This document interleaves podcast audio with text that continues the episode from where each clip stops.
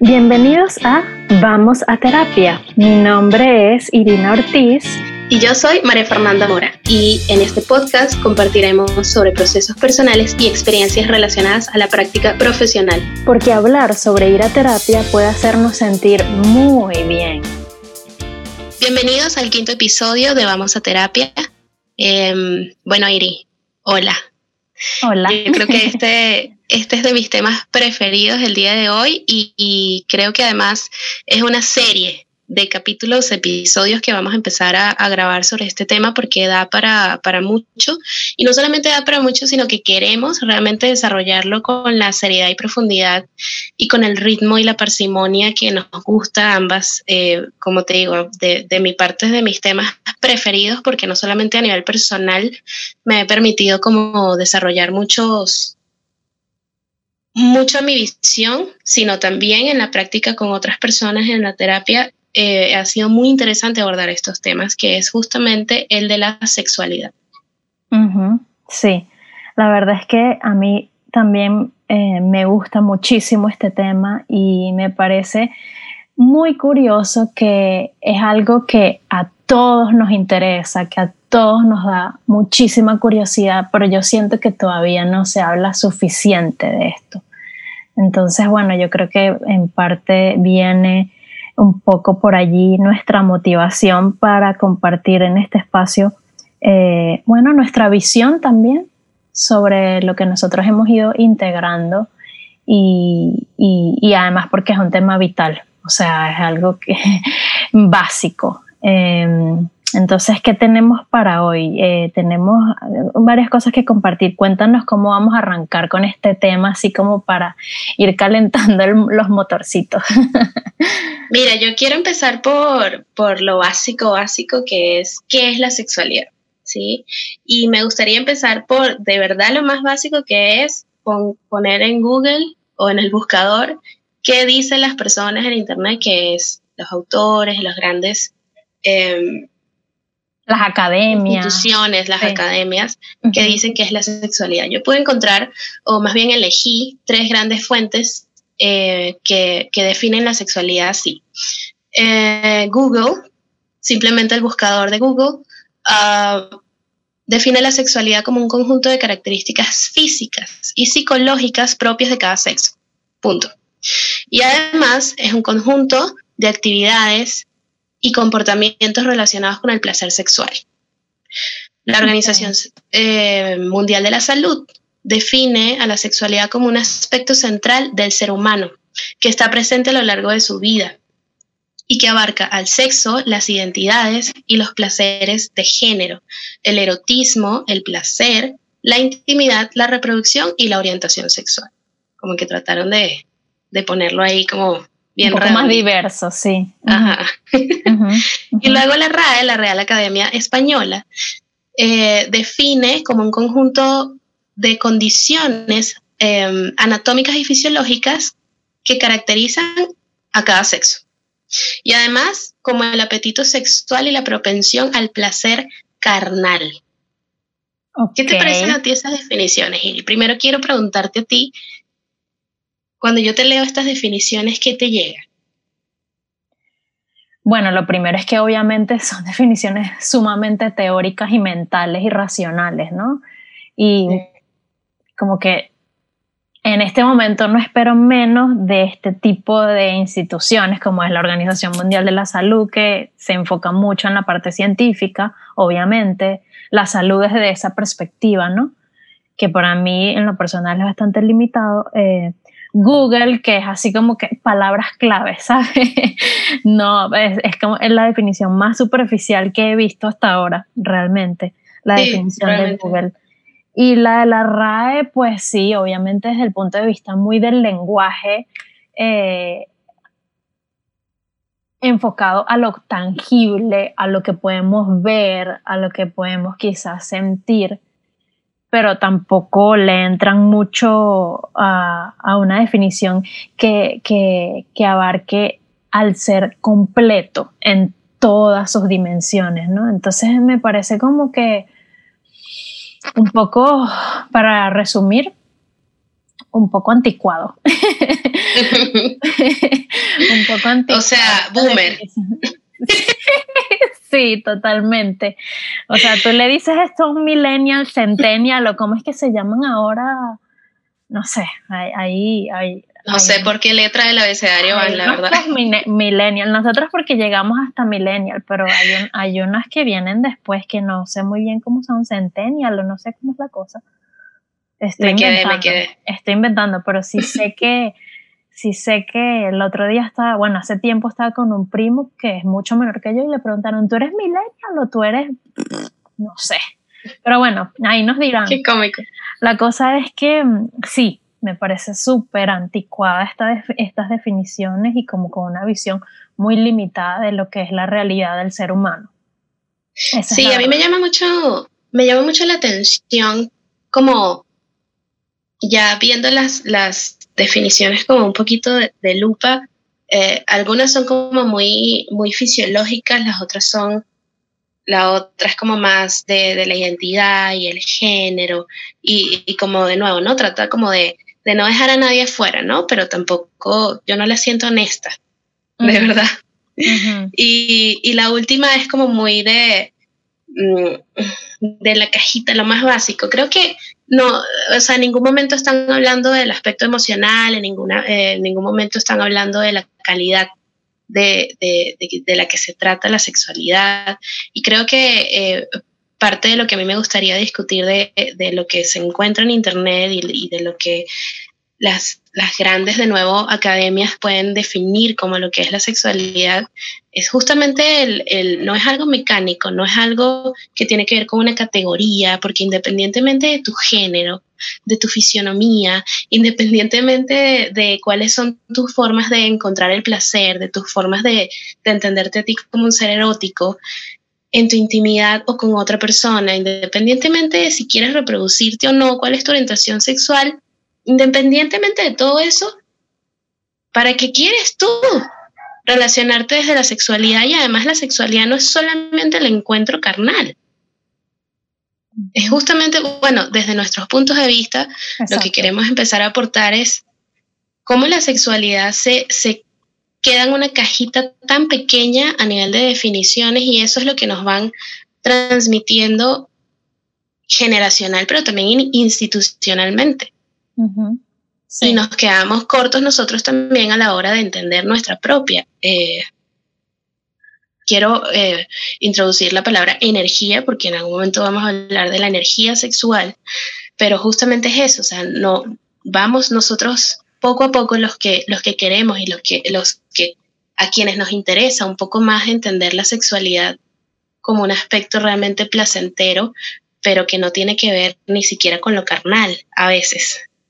Sí, porque entonces ¿de dónde queda? Dale, dale. No, dime, cierra la idea.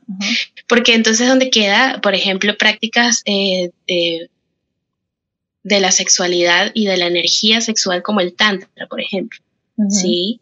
Donde eh, a través de la respiración, a través de entender justamente tu energía, puedes encontrar muchísimo placer eh, y, y encontrarte niveles orgásmicos, pero súper poderosos, donde ni siquiera estás tocando la piel de la persona. No la estás tocando desde una forma pornográfica, al menos. Y haces sí, otra, Otra dimensión del placer, otra dimensión de, de la intimidad sexual.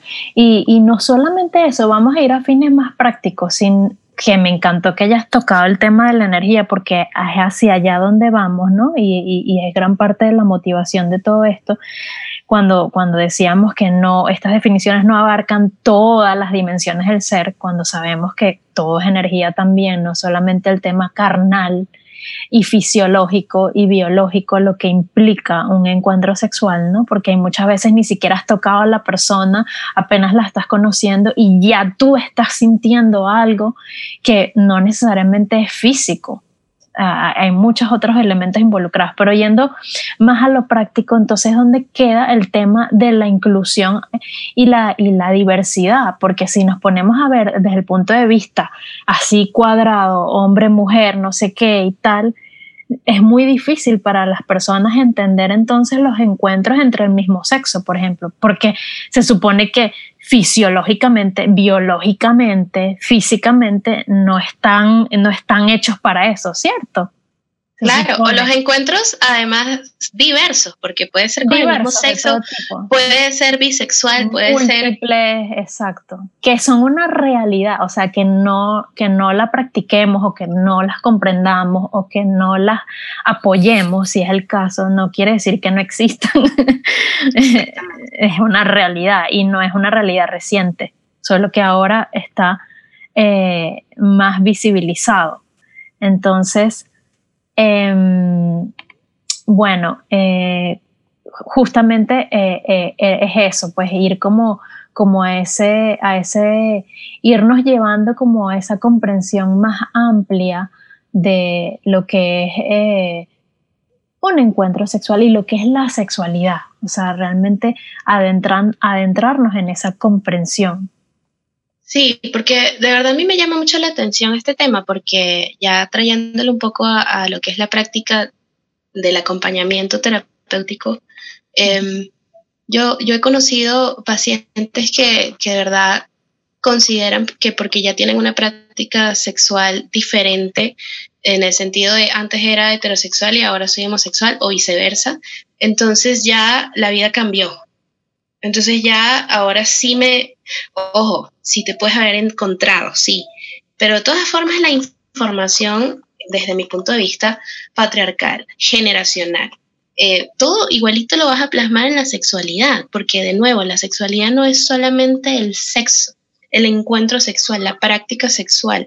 No se trata solamente de si, de si te encuentras desnudo frente al otro, no, va muchísimo más allá. En la medida que tú puedas entender qué es la energía sexual, que desde mi punto de vista, desde mis estudios que he realizado, es la energía que además es de creación, que además es la energía de vida, que además justamente es la energía que nos mueve.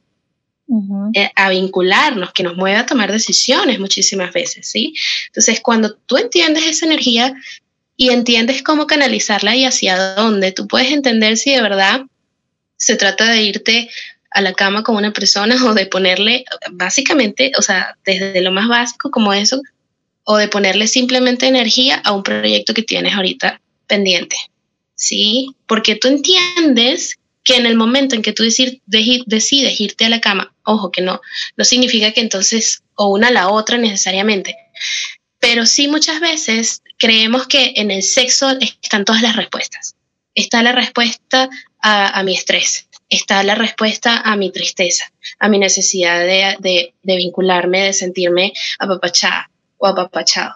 Está la respuesta a mi creatividad también. Pero ¿qué pasa? Si yo no contengo esa energía y no le doy el canal creativo que merece, entonces se drena. Se va hacia donde tiene que irse, que es hacia la energía orgásmica, hacia conectar con otras cuestiones más divinas. Si es que tu, tu energía orgásmica alcanza tales niveles divinos, ¿sí? Porque muchas veces ni siquiera eh, sucede así. Y entonces se drena la capacidad de tu, ojo, no quiere decir que no lo vayas a lograr, ¿sí? Que en otro momento, cuando ya la energía otra vez se condense, lo puedas otra vez canalizar. Pero el tema es que vivimos en unas prácticas de la, energía sexual que la confundimos con el acto sexual y vamos drenados por la vida muchísimas veces, agotados, adictos además, porque la energía sexual puede volverse adictiva porque... Obsesiva. Porque es muy poderosa. Muy poderosa. Sí, sí, y sabes que escuchándote me hace, me hace pensar en justamente uno de, de los primeros aportes importantes que yo quería compartir en este episodio y es ir a las primeras etapas de la vida humana, la infancia y la adolescencia y lo importante que es que exista una educación amplia. Cuando me refiero a amplia es que sea desde la perspectiva del autoconocimiento. Y cuando digo autoconocimiento es desde el ser humano completo. Vuelvo con la misma expresión en todas sus dimensiones, física, emocional, mental, espiritual, energética, que eso implica, por supuesto, reacciones fisiológicas, tendencias en los hombres y en las mujeres, tendencias en ciertas etapas madurativas del ser humano que van cambiando, por supuesto. Entonces, y no una educación sexual que sea desde el miedo, que hace que todo sea mucho más limitado, que sea siempre desde ese miedo al riesgo de la gestación, al riesgo de un contagio que sí, es verdad, es una realidad pero si nos enfocamos en ese autoconocimiento amplio y completo, ese miedo comienza a disminuir porque las mujeres, por ejemplo, empiezan a conocer mejor sus ciclos, ¿verdad?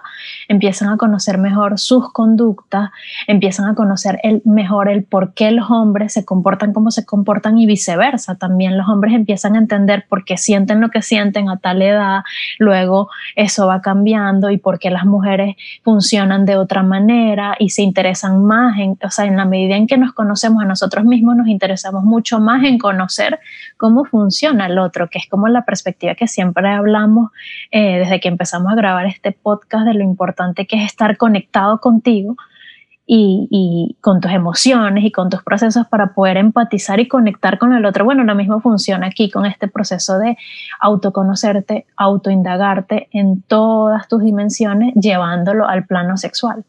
Pero si, desde el, si, desde el, mundo educativo todavía no, no se termina de dar como ese salto cuántico que yo, yo siento que está sucediendo, no necesariamente en las aulas, no necesariamente en las aulas tradicionales y convencionales, muy probablemente no, pero sí en este mundillo que nos conecta con un montón de gente de aquí a la China, en donde un montón de personas están creando cosas, están compartiendo información. Yo hoy mismo estaba escuchando una clase de una cumbre virtual que se llama Juntos Somos Invencibles, activando los dones de la pareja interior y eh, hablaban mucho del tema de la sexualidad y, la señora que está allí, que tiene años trabajando en esto, dice, ya entendí lo que significa el salto cuántico, todas mis clases están full, hace 15 años tenía dos o tres alumnos, esto no pasaba, yo estoy maravillada, sí está sucediendo, solo que tenemos que verlo y acercarnos a lo que sí queremos ver y ser esos agentes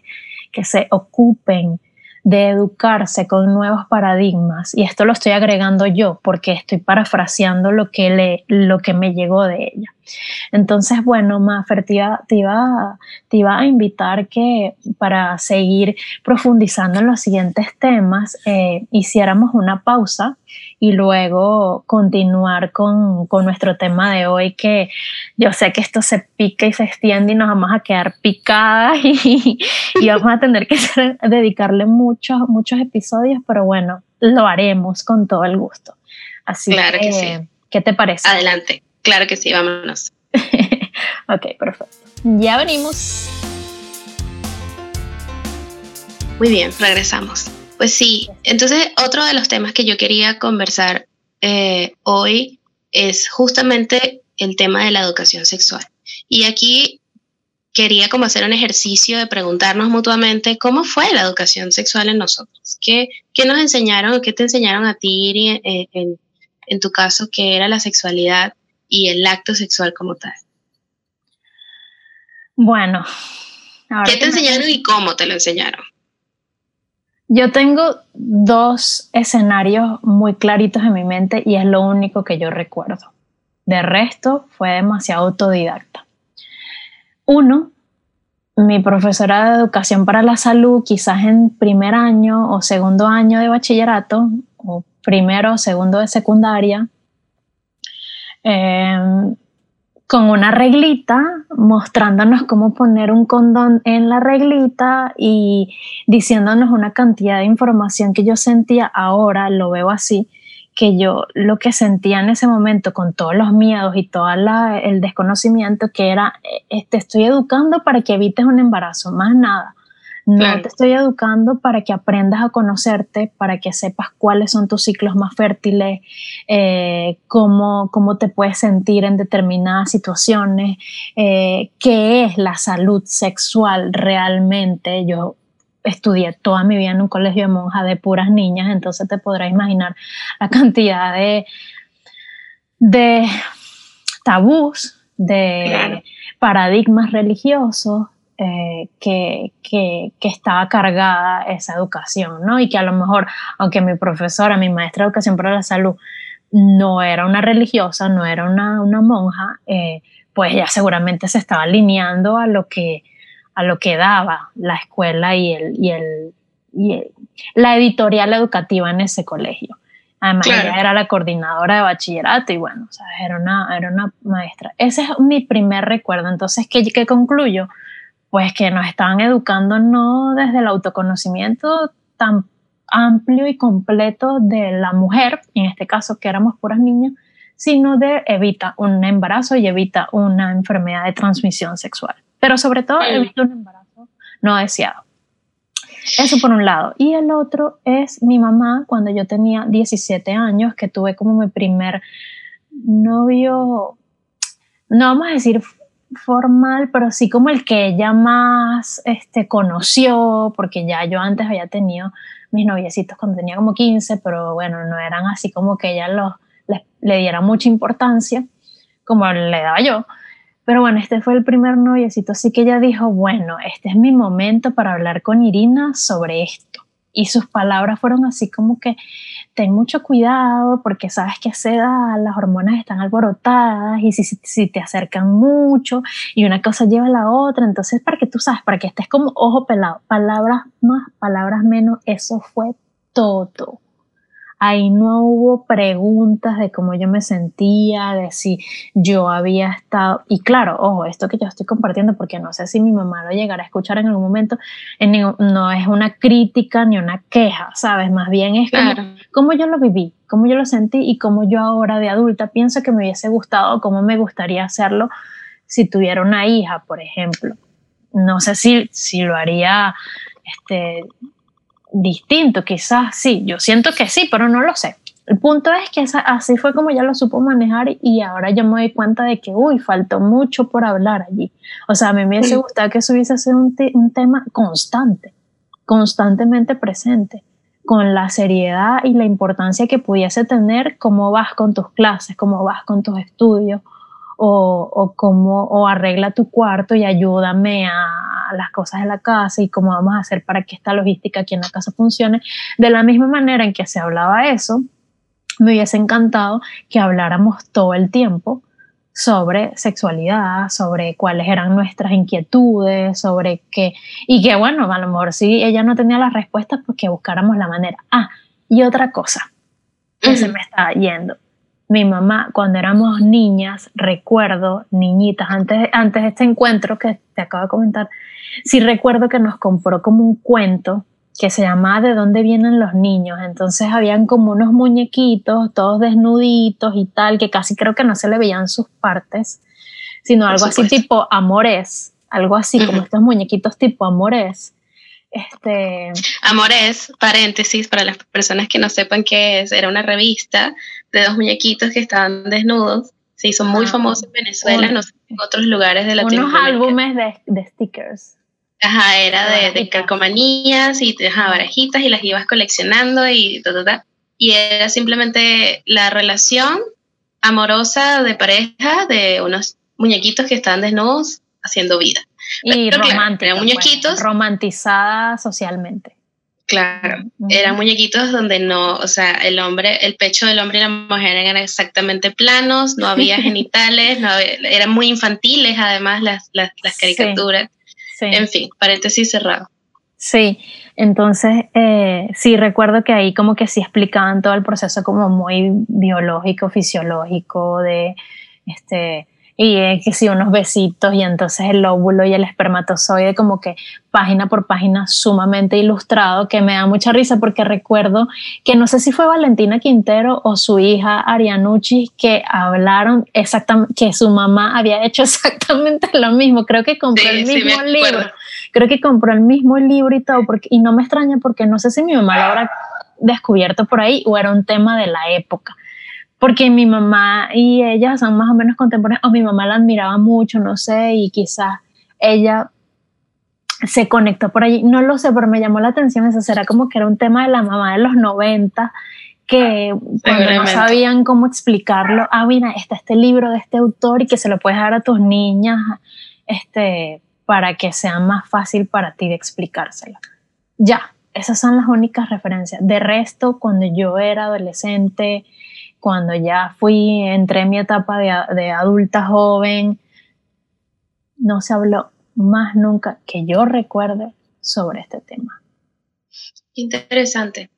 Bueno, en mi caso fue, em, claro, nosotros aprendemos no solamente directamente de, la palabra, la palabra, perdón, y de que nos vayan guiando, sino también eh, de forma vicaria, que es a través de la observación, a través, aprendemos a través de la, experiencia de otros, ¿sí?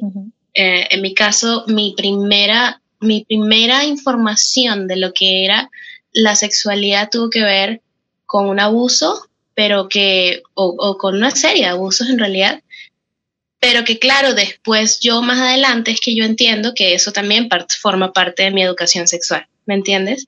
Como lo tomo, lo retomo justamente para entonces acomodar la información a mi favor, porque pues, ¿cómo es posible que la educación sexual se base en eso, ¿no? En que alguien venga y haga pues de tu vulnerabilidad un placer.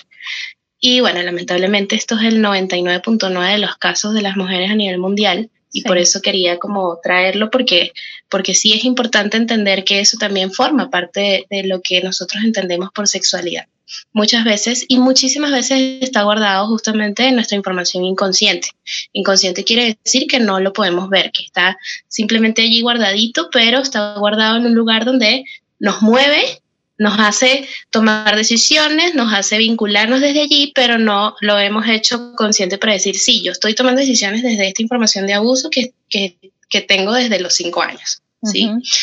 Entonces ese fue mi primera, eh, en mi primer encuentro con la educación sexual y luego justamente en, el, en, en la preparatoria, en el liceo, en el colegio, em, hubo una clase donde eh, llegaron unas personas y, era como la clase de educación sexual. Entonces me causa mucha curiosidad porque claro que la mayoría de las personas no sabíamos, las que sabíamos teníamos una información distorsionada de qué era, porque qué horror, qué terrible, qué sucio, qué asco, eh, rememoraba un montón de porquerías dentro de, nosotras y además las que sí se veía que sus padres se sentaban y les decían, oye, esto es esto, sucede así, tú eres dueña de tu cuerpo, eran las personas que participaban más en clase y entonces no, después de esa clase, esta persona ya, ya tiró, ya tuvo sexo, esta persona es una alborotada o alborotado, eh, quién sabe, y se, empezaba como a regar.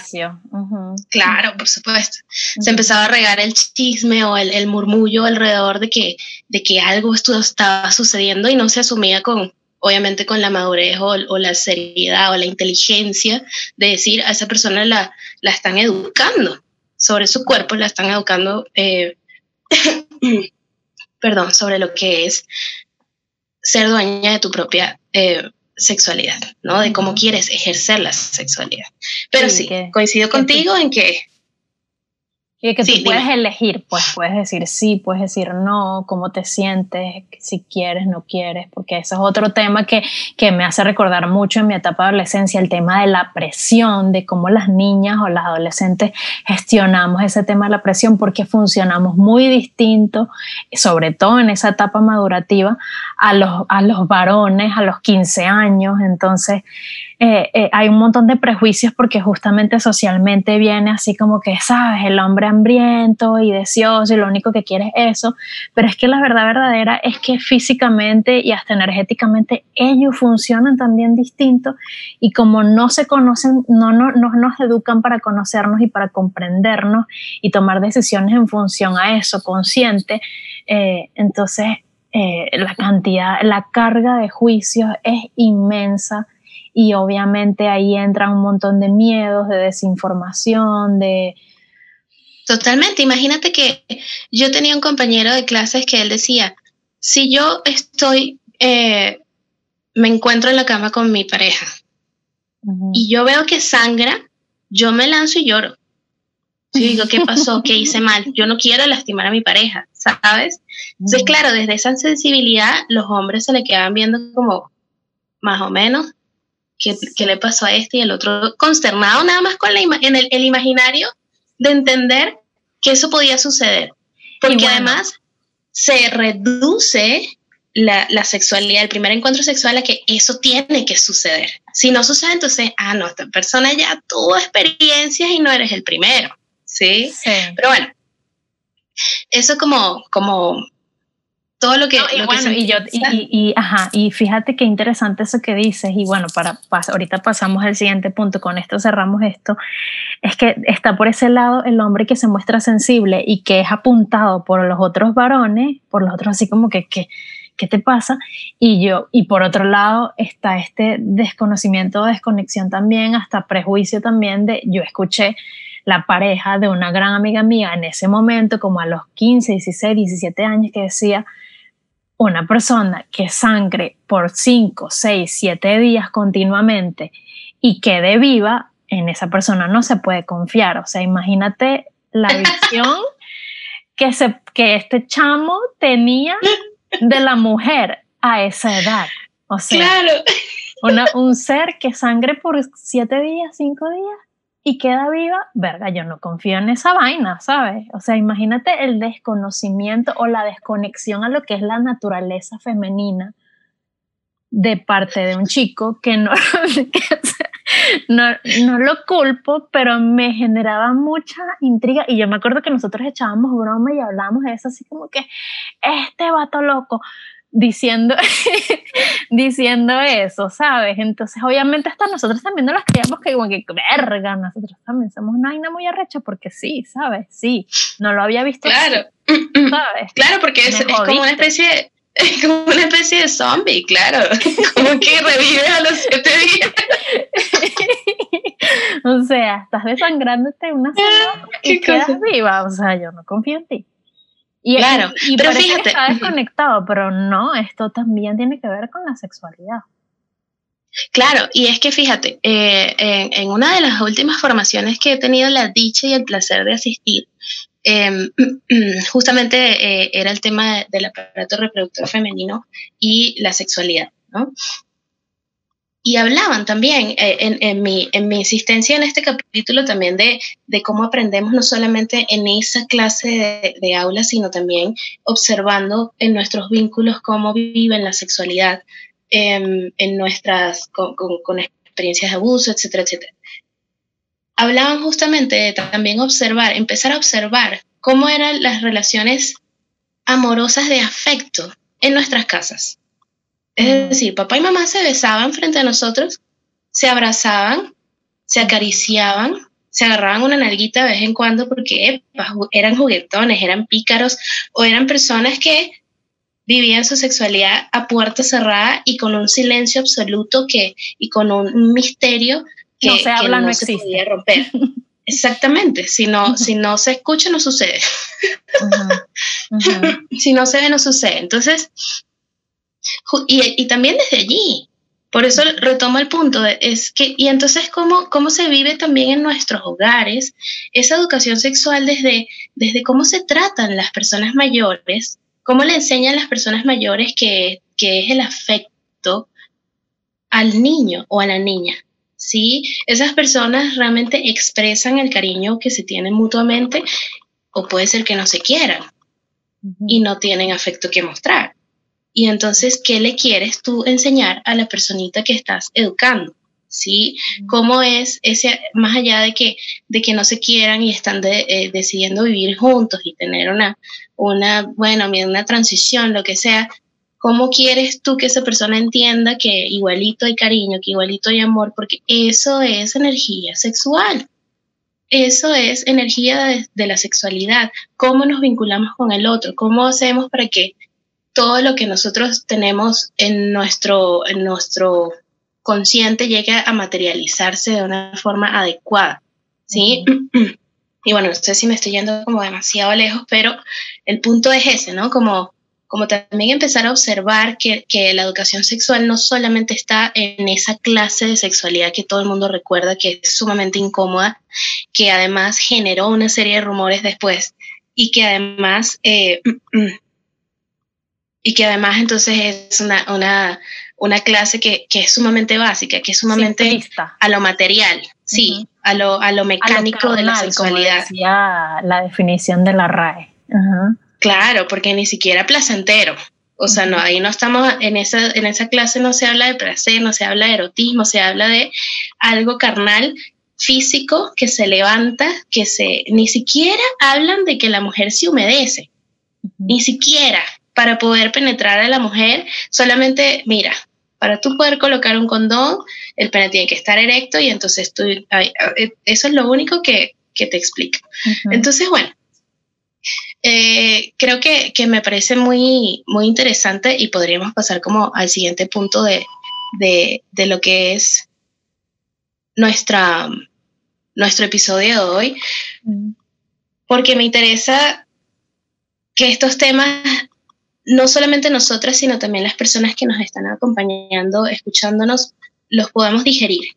La idea, yo creo que de esta serie de episodios eh, sobre la sexualidad es que nos quedemos investigando y, haciendo conscientes cómo fue, cómo fue la educación sexual para mí y qué son todas esas cosas de las que yo quizá no hablo, pero que tengo que empezar a, a, ser conscientes, ¿sí? Para entender por qué quizá yo hoy no logro tener una relación em, estable con una pareja, o no logro acceder a los orgasmos, o no logro eh, tener una función eréctil eh, satisfactoria o no duró más de tres minutos con la erección.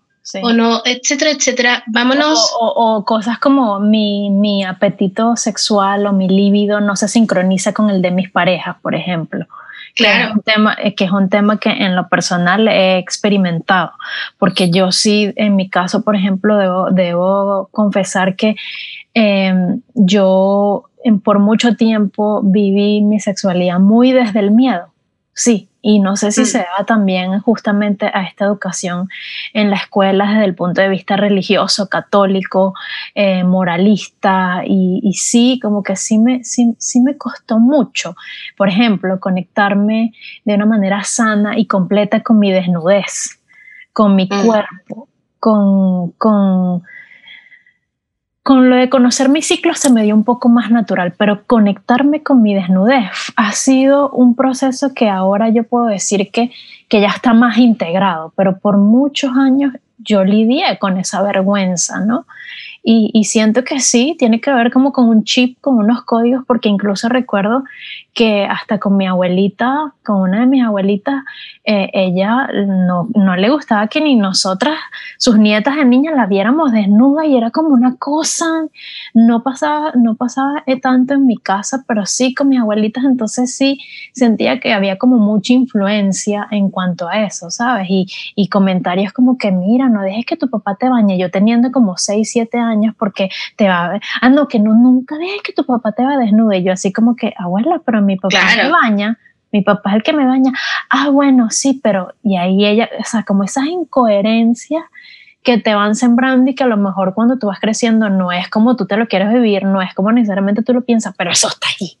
Claro, y ese, ese es el origen, perdón que te interrumpa, pero ese es el origen de eh, información ignorante como la que, la que refería tu, tu compañero del liceo. O sea, yo no puedo confiar en una persona que, que, que, va a hacer con mi cuerpo desnudo, porque no puede verlo.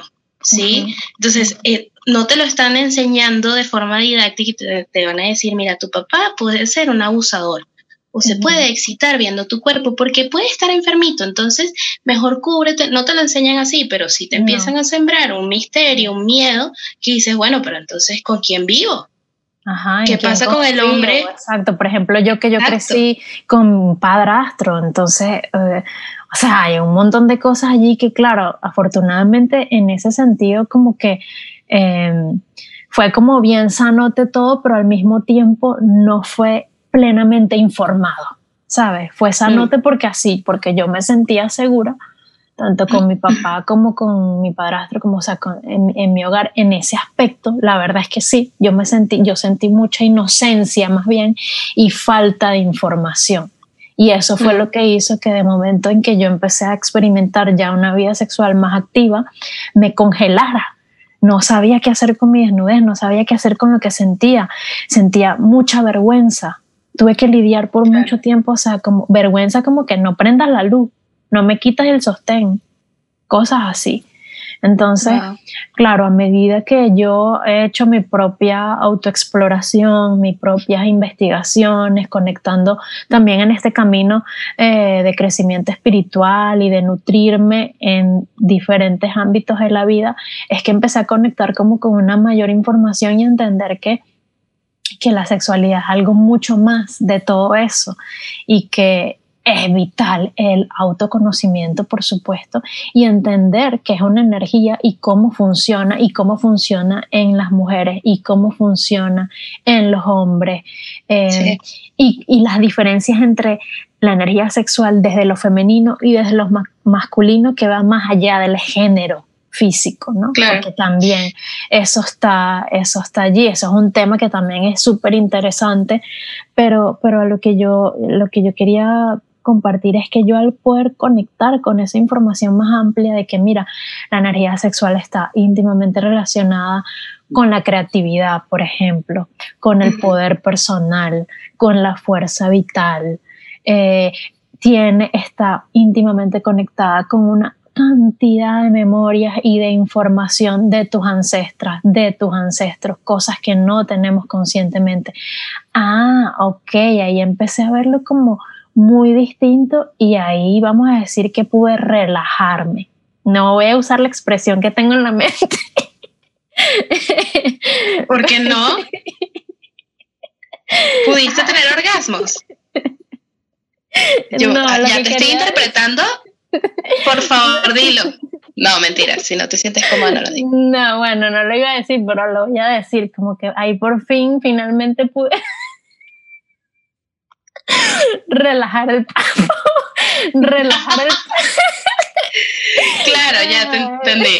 Es muy criollo, es muy criollo. Pero es una expresión muy venezolana, muy... Muy venezolana, pero sí. y además no solo venezolana, sino muy... muy ¿cómo, ¿Cómo, la describiríamos? Muy elocuente. Sí. Muy elocuente, sí. Relajar el papo. Significa básicamente relajar los músculos vaginales. Exacto. Sí, ahí fue cuando pude empezar y como que a lidiar muy distinto, pero ha sido un proceso, un proceso que ha llevado su tiempo. Y que ahora a mis 34 obviamente las vivo muy, muy ya como más, más madura, más adulta, más desde la adulta. Sí, no claro. Desde la niña, desde la adolescente. Entonces, es que ese, ese es uno de los... acercado mucho, mucho a mm. esa otra comprensión. Que bueno, también ese es otro tema. Sí, totalmente, que tiene que ver, bueno, de hecho lo hemos tocado muchísimas veces en este podcast, pero desde la perspectiva del niño, ¿no? Ahora sería interesante tocarlo desde la perspectiva de, la madre consciente que educa, ¿no? Alrededor de estos temas. Sí. Eh, y me encantaría para esto llamar a, a, a, invitar a Tang, que es una hermana eh, maestra de vida sí. de ambas para que nos acompañe. Ya está aquí, ya no nos puede decir que no, así que ya es, es la próxima invitada sí. cuando hablemos de esto. Decretada, declarada, y estoy segura que nos va a decir que sí y no nos va a dejar hablar. Exactamente, claro que no. Pero fíjate, eh, es, es, uno de los temas eh, para cerrar el, el, el punto de, de, de, la educación sexual, que creo que ya lo cerramos hace rato, pero quiero sí. como agregar esto.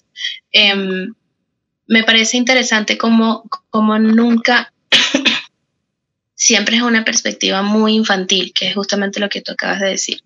Es, es, no es desde, el, desde, desde la, la, visión de que la sexualidad además tiene, tiene que ser ejercida desde la madurez, uh -huh. desde la comprensión de lo que está sucediendo. ¿sí? Uh -huh. Y siempre se mantiene desde una perspectiva muy infantil, muy materialista, muy de... Uy, perdón muy desde lo, lo, lo básico, lo, lo, lo, primitivo, para uh -huh. que entonces podamos, eh, podamos justamente llevarnos a la, a la, reproducción o a la no reproducción. Sí, ¿Sabes? Sí, sí. Pero nunca nos enseñan. Palabra, lo primitivo, tal cual. Uh -huh. Sí. Sí, pero nunca eso, ¿no? Como nos enseñan a, a, a rendirle homenaje a lo que somos y a la capacidad que tenemos de decidir y de decidir frente al otro. Si yo me cuido, cuido al otro, pero si yo no estoy acostumbrada a cuidarme porque no me han cuidado en mi vida, ¿cómo voy a cuidar al otro? ¿O cómo voy a dejar que el otro me cuide? Y me encanta que digas eso porque justamente esos cuestionamientos, querramos o no, han generado mucho, mucho, mucho sufrimiento en nuestra relación con la sexualidad y en las relaciones sexoafectivas. Y, Por eso lo traigo. Sí, y, y, con esto quisiera, quisiera hacer referencia al doctor Sergi Ruffi, a este psicólogo que ambas admiramos muchísimo, que eh, tiene una propuesta de, es un psicólogo em, tiene una propuesta de psicología real, es decir, cuando él dice psicología real se, se refiere a la psicología tomando en consideración todo lo que es el ser humano, no solamente su mente. Em, y por eso nos encanta. Y él decía que justamente esta falta de conocimiento ha hecho que la sexualidad, en lugar de ser un, elemento de placer para la vida haya sido causa de tanto sufrimiento, porque entonces están todas estas angustias de los hombres, por ejemplo, él hablaba desde su perspectiva del hombre de las tendencias a, la obsesión, a la posible adicción, al no soy, no soy suficiente, no la tengo, no la tengo grande. Este, Paréntesis allí, ¿eh? porque, porque el hombre tiene una tendencia grandísima. Es muy, muy común que el hombre se vuelva adicto al encuentro sexual. Es muy, muy común. Y, porque desde lo que he podido entender, y esto lo, estoy todavía desarrollando desde mi experiencia, em, nosotras tenemos cada vez más claro el tema de los ciclos. Sí, hay cada vez más conciencia en general en las mujeres de que somos mujeres cíclicas. Obviamente, hay un periodo en el que nos recogemos, si así lo queremos, porque tampoco tenemos que hacer, pero evidentemente algo está sucediendo siete, días al mes que estamos menstruando y entonces eso puede significar un recogimiento para la mujer. ¿sí?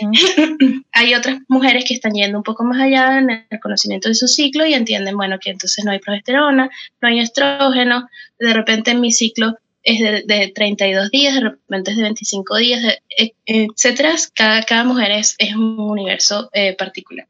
Pero el hombre, al asumir que no es cíclico, cosa que es mentira, porque también tiene su ciclicidad. porque también tiene energía femenina, por cierto. Por supuesto. Desbalanceada eh, regularmente, pero, pero existe, la tiene. Em, entonces, el hombre al asumir que no es cíclico, entonces eh, no entiende para qué justamente le están sirviendo esos niveles de hormonas que van cambiando. Y muchísimas veces puede ser que eh, esta semana tuve problemas de, para, para levantar mi pene, para tener una erección, pero simplemente porque la energía y de mi cuerpo y hormonal me están invitando justamente a recogerme. Es mi momento de recogimiento, no es mi momento de estar. Pero bueno. Sí, Sí, es un tema, es un tema bastante amplio, pero retomando lo que quería decir de esta reflexión que escuché la semana pasada del, del doctor Sergi, sí. Eh, eh, era eso, pues como que eh, justamente esa falta de conocimiento amplio y profundo de lo que es la sexualidad era lo que hacía que fuese una causa muchas veces de sufrimiento y que por eso se creaban esas conductas obsesivas, porque el hombre entonces no, no, no conocía, no entendía muchas veces por qué estaba reaccionando así y entonces la mujer también este, muchas veces promovía ese tipo de conductas y y, que él mismo, él mismo había experimentado eso, esa obsesión, esas adicciones, o el no sentirse suficiente, o el que el tener, algo que me parece súper importante, el, que, el tener que ser el responsable del placer de la mujer, cosa que es completamente falso, porque justamente es esa desconocimiento y desconexión de la mujer que hace que espere que sea el hombre que la, satisfaga y es muy difícil, o sea, es muy frustrante para un hombre si la mujer ni siquiera se conoce y se ha autoexplorado, ¿no?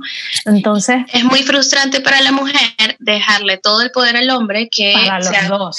se ha educado generalmente con la pornografía y viene como una metralleta a hacer lo que sea con tu cuerpo. A martillar. Y dices más o menos cómo se hace esto. a martillar y a atornillar. Claro que sí. Va a ser obviamente otro capítulo, pero es, es muy importante, si me parece súper importante lo que tú estás diciendo. Hay muchísima desinformación que nos lleva al sufrimiento, a vincularnos en el sufrimiento. ¿Y qué pasa?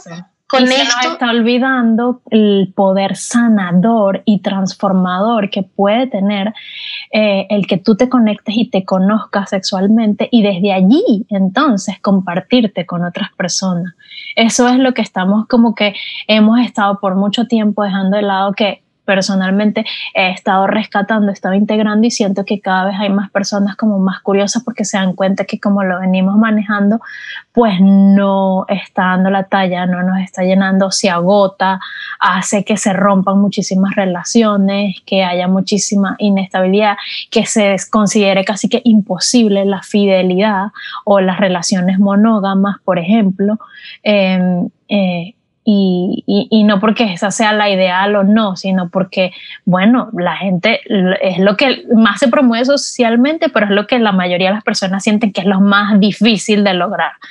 Entonces, pero desde la hipocresía nuevamente, no desde la madurez de decir, mira, es, en esto creo yo, esto, esto es lo que yo quiero hacer de mi vida sexual, de mi Sí, no hay esa sensatez, sí, no hay esa sensatez. Entonces, bueno, yo creo que está bastante completo hasta ahora lo que hemos o sea, lo que queríamos compartir en este, en este primer acercamiento del tema de la sexualidad desde, desde nuestra visión, desde lo que hemos ido aprendiendo, con la información que hemos ido conectando y que queremos realmente aportar para que nos sigamos haciendo preguntas, nos sigamos autoindagando, eh, sigamos abriendo tema, abriendo conversación a ver hacia dónde, hacia dónde nos lleva este, este camino maravilloso y fascinante, la verdad.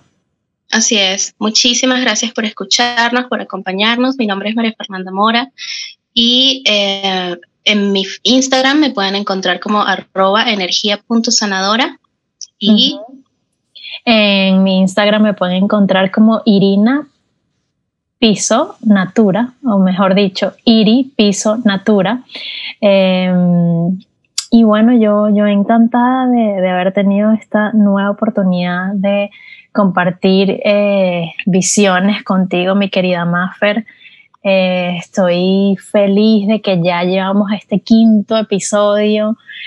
Y bueno, nada, contenta y así como que muy curiosa y emocionada de dónde nos va a ir llevando este caminito, este camino hermoso que estoy disfrutando muchísimo, eh, que estoy aprendiendo también y, y que me está incluso alineando cada vez más con lo que, con lo que soy y lo que quiero ir eh, incorporando a mi vida, expandiendo, transformando.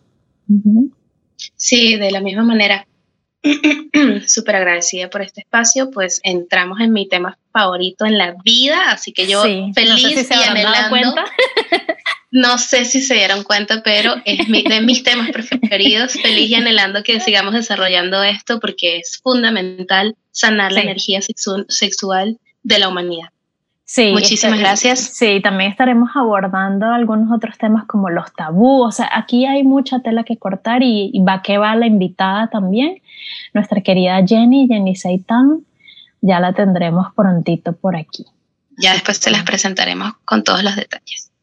Así es. Gracias. Gracias. Y nos seguimos escuchando. Un abrazo. Bye bye.